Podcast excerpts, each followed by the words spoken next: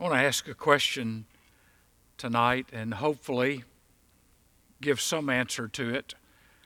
Is the pandemic a sign of end times? Now, we're going to be primarily in the Gospel of Matthew, but we'll be in other sections of Scripture tonight. You know, one of the driving forces of missions and evangelism and the Great Commission and church planting in the book of Acts was the emphasis on the soon return of Jesus Christ. There was anticipation, there was expectation. Uh, I believe personally in the physical, imminent return of Christ. It was a part of what we talked about in the days of the Jesus movement when God swept across this land. He's coming back. Soon and very soon, we're going to see the King. It, it, was something that resonated with us. Could this be the time? Could this be the season? In that time of unrest and uncertainty, when there was uh, strife, when there was a battle, when there was the Vietnam War, when all these things were unraveling, could the Lord be coming now? Look, look at all the signs around us. No one knows the hour, no one knows the day. But imminent means it could happen before we take our next breath.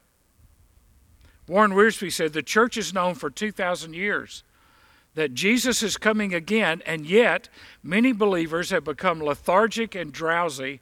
They no longer excited about the soon coming of the Lord. As a result, there's little effective witness given that the Lord is returning. Matthew chapter 24. Matthew chapter 24, the first book in the New Testament, written by Matthew predominantly to a Jewish audience. And Matthew writes to affirm, without any question of a doubt, that Jesus Christ, who walked this earth 2,000 years ago, was in fact the promised Messiah that had been talked about in the Old Testament. And so, Matthew 24 and verse 3. As he was sitting on the Mount of Olives, the disciples came to him privately, saying, Tell us when will these things happen, and what will be the sign of your coming and the end of the age? When and what? Two things that are sure. Jesus talked about the coming judgment of Jerusalem. That would happen in AD 70 when the temple would be destroyed, when the Jews would be scattered, when Masada would fall, when everything would fall apart in Israel in AD 70, which happened some 35 years after Christ ascended into heaven. And then the final judgment at the end of the age. So this teaching is taking place on the Mount of Olives. Now, in the margin of your Bible, would you just write Zechariah 14 4? Because Zechariah 14 4 tells us that there's a day when his feet will stand on the Mount of Olives, which is in front of Jerusalem on the east, and the Mount of Olives will be split in the middle from east to west by a very large valley, so that half of the mountain will move toward the north and the other half toward the south. That was a prophecy of Zechariah hundreds of years before Christ came to earth and thousands of years before his promised second coming. You say, well, how did he know? God revealed it. God showed him that at the end, when Christ comes to reign and rule, that he will come on the Mount of Olives. Now, my family and I have had the privilege of standing on that mountain multiple times. And it never ceases to amaze me how the Bible comes alive when you're in Israel. Here's an interesting thing about the Mount of Olives. There was a hotel that was going to be built on the Mount of Olives a number of years ago. And as they began to buy the land and do the work, they discovered that there was a major fault line, a major fault line on the Mount of Olives. And what they discovered really was that God put that fault line in when He made the heavens and the earth, so that when Jesus came back, it's a fault line. It's going to split. So they never built the hotel. Don't ever think God doesn't know what He's doing. So let's look at this crisis. The crisis will intensify. It will intensify. Now, Jesus has been talking about deceptive teachers, destructive events, disturbing trends, and deadly disease. Deceptive teachers, destructive events, disturbing trends, and deadly disease. The crisis will intensify. As populations grow, as we've gone from millions of people on the planet to billions of people on the planet, all these things intensify. What makes it more real in this day and time is that we know all of this 24 7. There's a 24 7 news cycle. We, we can find out about something that happens six states over in a matter of seconds by our social media thread, by our connection with people that we know on Facebook, on Instagram, on Twitter. It, it, it's just the, it really is a small world after all. You can get anywhere in the world in 24 hours. You can find out things about what's going on in places you've never visited. It's going to intensify. Matthew 24 and verse 6 You will be hearing of wars and rumors of wars. See that you are not frightened. Notice what Jesus says. These are all, all these things are going to increase. Don't be afraid. See that you are not frightened, for these things must take place but that is not yet the end. For nation will rise against nation, kingdom against kingdom, and in various places there will be famines and earthquakes. But all these things are merely the beginning of birth pangs. Verse 9 Then they will deliver you to tribulation and will kill you, and you will be hated by all nations because of my name. At that time, many will fall away and will betray one another and hate one another. Many false prophets will arise and will mislead many because lawlessness is increased. Most people's love will grow cold. It does seem the world is unraveling. But whatever you believe about end times, this much is true. You can take this to the bank. Christ will ultimately triumph. That's a promise. That's more sure than the ground I'm standing on. Christ will ultimately triumph. Hallelujah. Thank God you and I are on the winning side. Secondly, this world and history is going somewhere. History is not just moving randomly, history is His story moving to a conclusion. It is moving toward a prophesied end.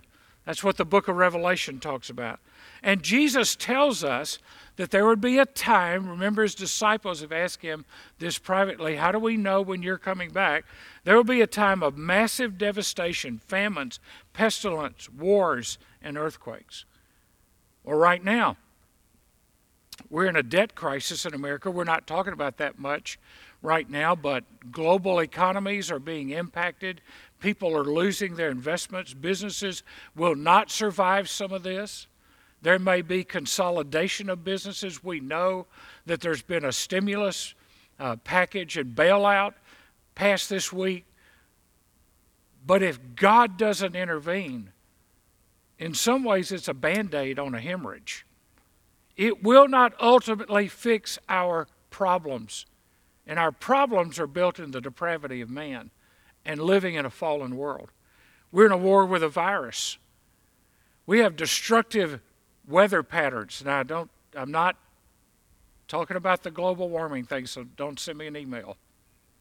What I am saying is that this world is groaning. The Bible says creation groans.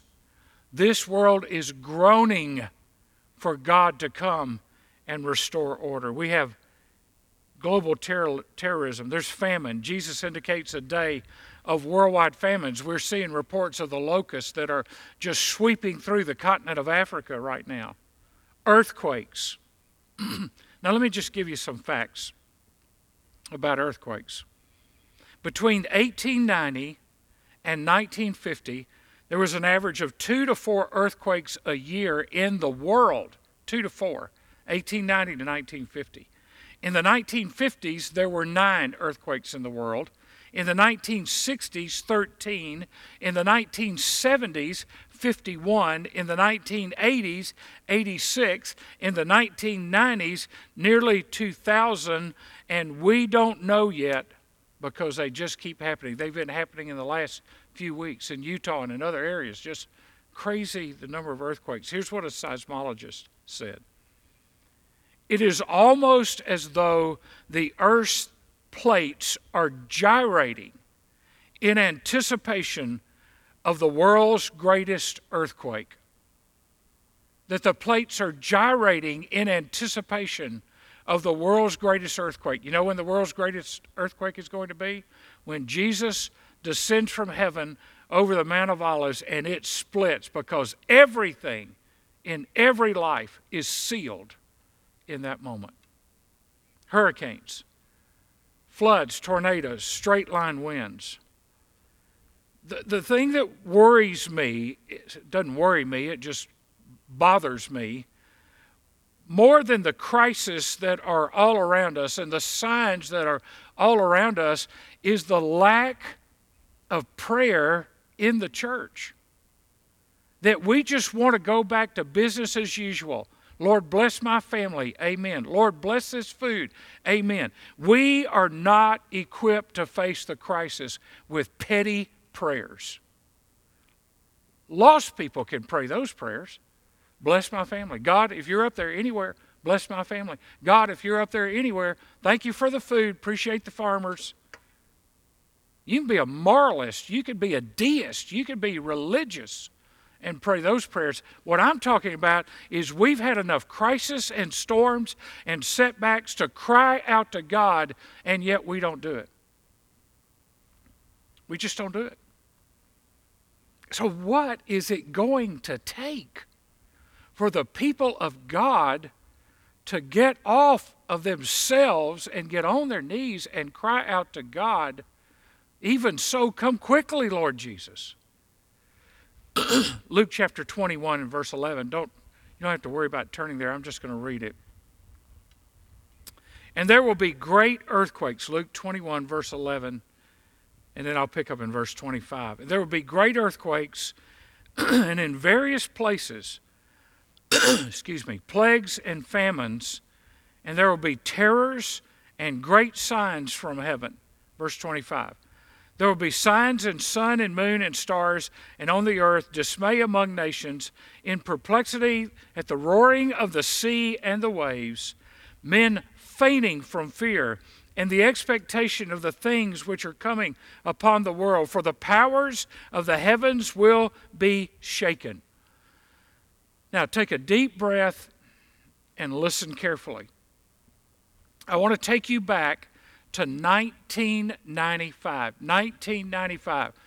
Some of your kids weren't born then, but I want to take you back to 1995. We should not be surprised about what's going on in the world if we read our Bible. And we should not be surprised if we read the Bible with the newspaper in one hand or the remote control in one hand and the Bible in the other because the Bible speaks to what's going on today.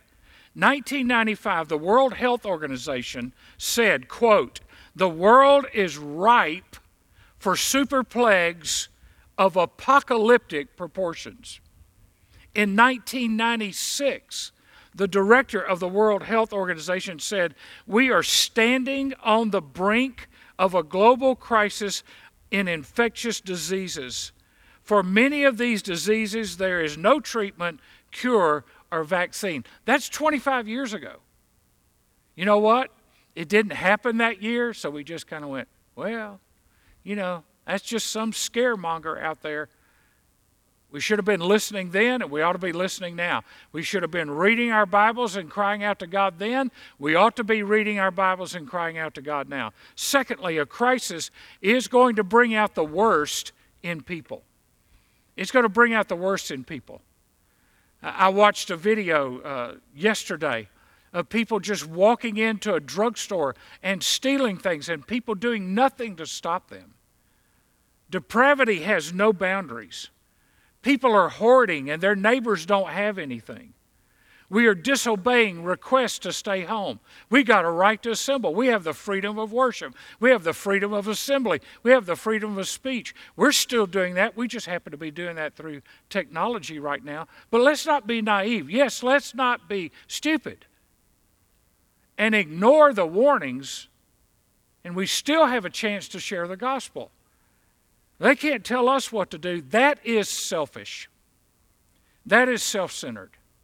They are not telling us we cannot preach the gospel. They are not telling us we cannot witness to our neighbors. They are just asking us to self isolate so that we can flatline the curve on this. What I'm praying doesn't flatline is our understanding of how to use our social media platforms Twitter, Instagram, Facebook, whatever else you're using for something more than selling something like a recipe. It's got to be bigger than that. Let's just stop with the trivial stuff that doesn't matter. We don't need to find a new casserole right now. We need to find Christ right now. Matthew 24 12, because lawlessness is increased, most people's love will grow cold. This indicated that believers will begin to deteriorate spiritually because they are weary in the battle. And so they leave their first love. We just get tired. We just give up. We just quit. We just throw our hands up in the air and say, That's it. The overwhelming spread of evil will discourage some of us and it will destroy others. We push the panic button. We listen to fake news. We distrust the government. We disobey. And this persecution and this despair is going to increase. And I want to tell you what it will reveal it will show us who the real believers are. I want to tell you the other thing it's going to show us it's going to show us who the real members of our church are. Not the people just come Easter Sunday and, uh, and at Christmas, and I'm glad they do.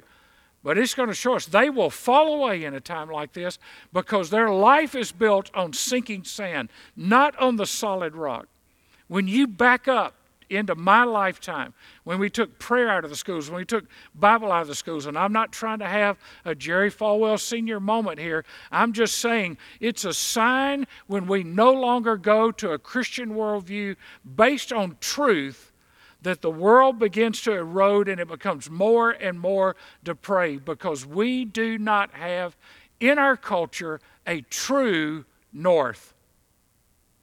Every man's doing what's right in his own eyes, and there's no king in Israel. Finally, a crisis demands a Christian response. Jesus said in Matthew 24 and verse 34 This generation will not pass away until all these things take place. Now, I've heard people use that and say, see, Jesus didn't always tell the truth. Jesus was just giving false promises and false hope because, because generations have passed away, millennium have come and gone. And still he hasn't come back. See, Jesus didn't know what he's talking about. He's just a good teacher, he's just a moral leader, he was a good prophet, but he's not God. I'm really glad you brought that up. Because what he taught in this passage found some form of fulfillment. Everything he said about wars, about famine, about earthquakes, everything he said happened before 70 AD.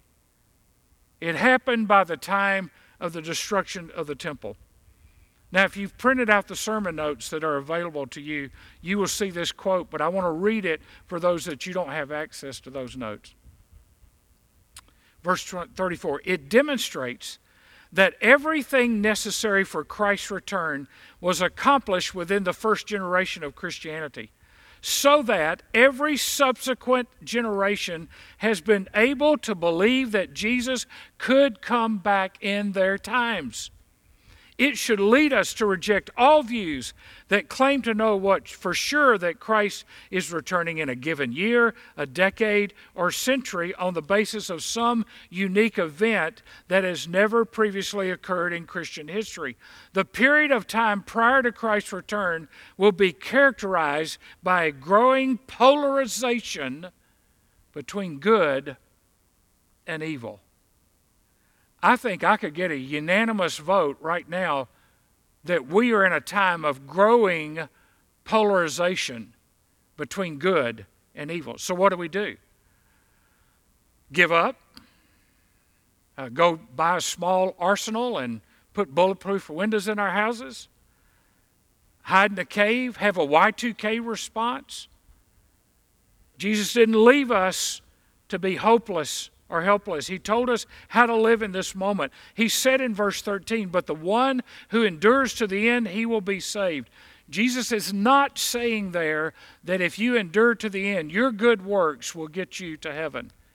He's saying enduring to the end doesn't earn salvation, it shows we are already saved. Enduring to the end doesn't earn so. Oh, I've, I've done good works, Lord. I should get to heaven. No. It's by grace that we have been saved. Enduring to the end means that we have relied on the hope that is within us in Jesus Christ, that it shows we're already saved. Verse 14. He comes right out of verse 13 about the one who endures and says, This gospel of the kingdom shall be preached in the whole world as a testimony to all the nations, and then the end will come. By the time Matthew wrote this gospel, many of these signs had already taken place. But look at what Jesus says He that endures, singular, we are individually responsible to stand firm in our faith, to stand on the word, and to respond biblically and to share the gospel. There are no exception clauses on this Great Commission. It shall be preached or heralded to the inhabited world. He's speaking about worldwide evangelism. Say, well, how do we do that? We're in isolation. Well, you get robocalls from people that don't know anything about you. They're spreading their gospel. Your warranty's about to run out.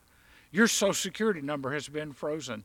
Your, your card needs this. Your life needs this. I'm here to sell this. Put me on a do not call. And they still call back. They just get another number.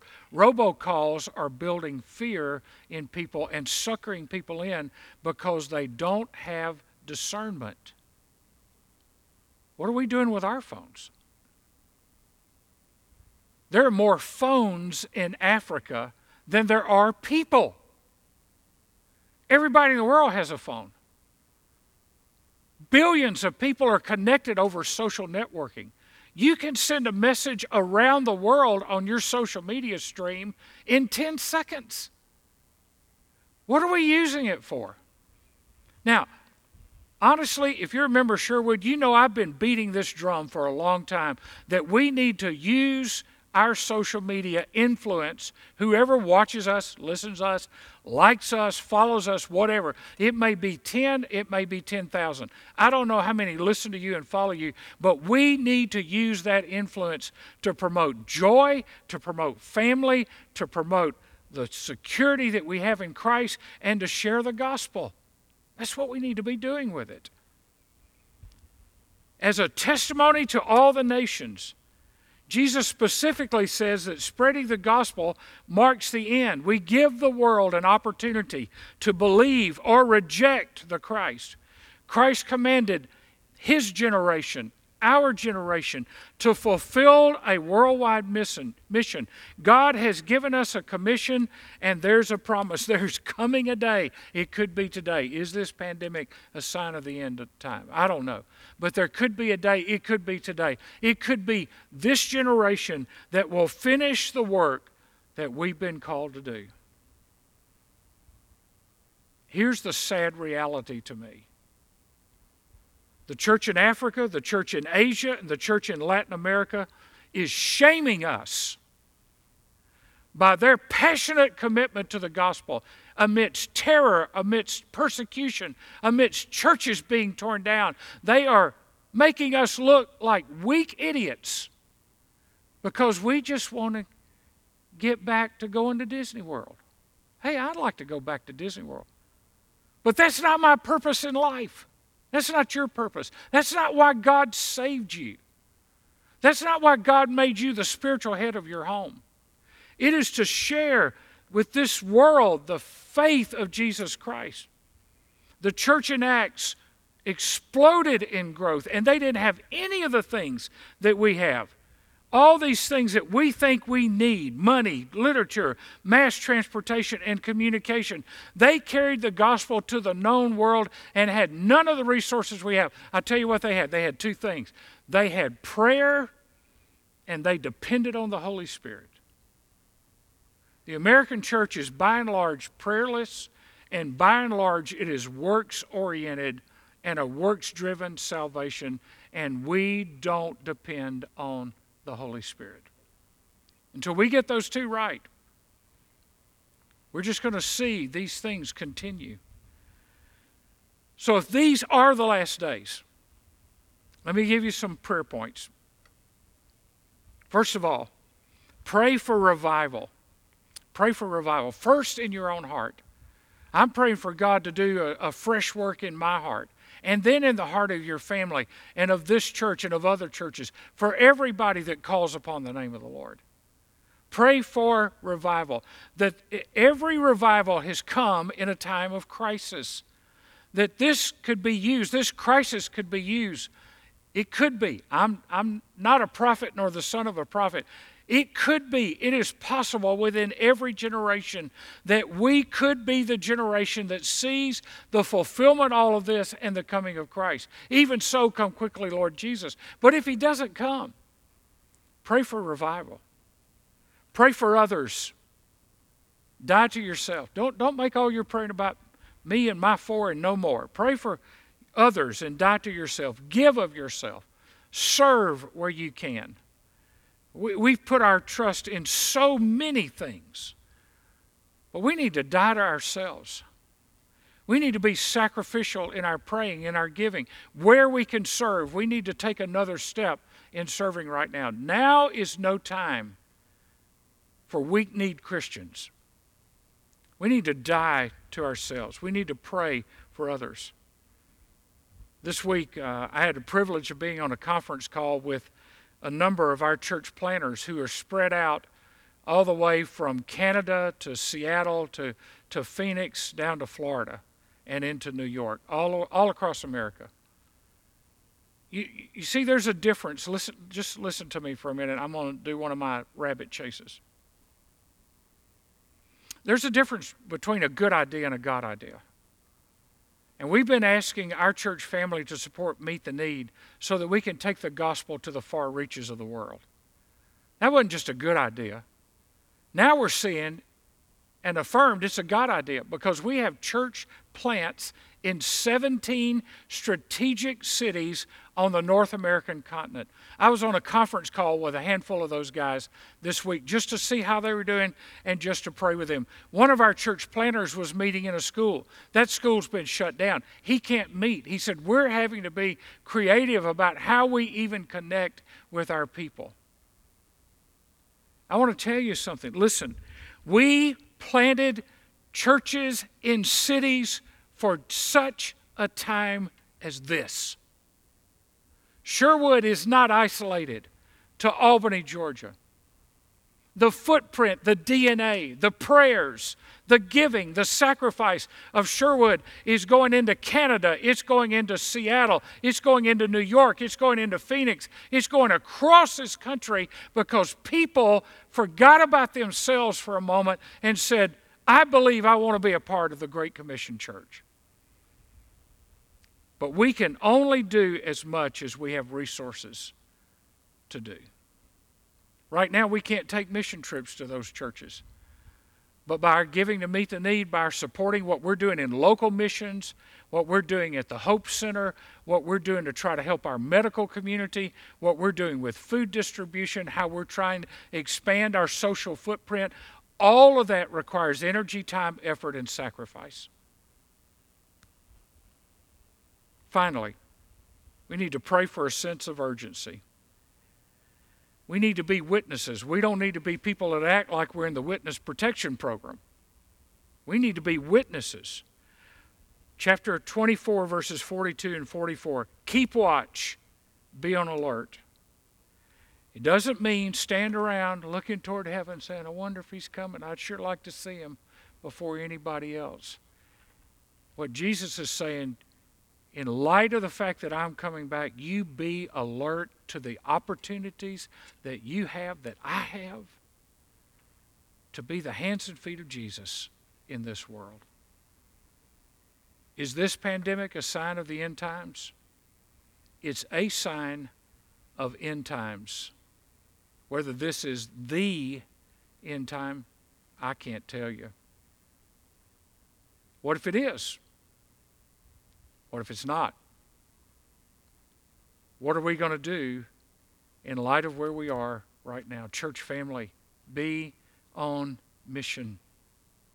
Do the right thing for the right reasons, that God may be glorified. His church may grow even when it's in isolation, and that many will be swept into the kingdom, giving their lives to Jesus. Father, thank you for the clarity of your word. I pray that uh, somehow I've been able to communicate the urgency, the urgency of the hour in which we live. This is no time for us to try to figure out how little we can do. This is a time for the church to be at her best. And I pray it will be so for me, our church family, and for everyone that calls on the name of Jesus. We pray it in the name of our living Lord and Savior, Jesus Christ. Amen.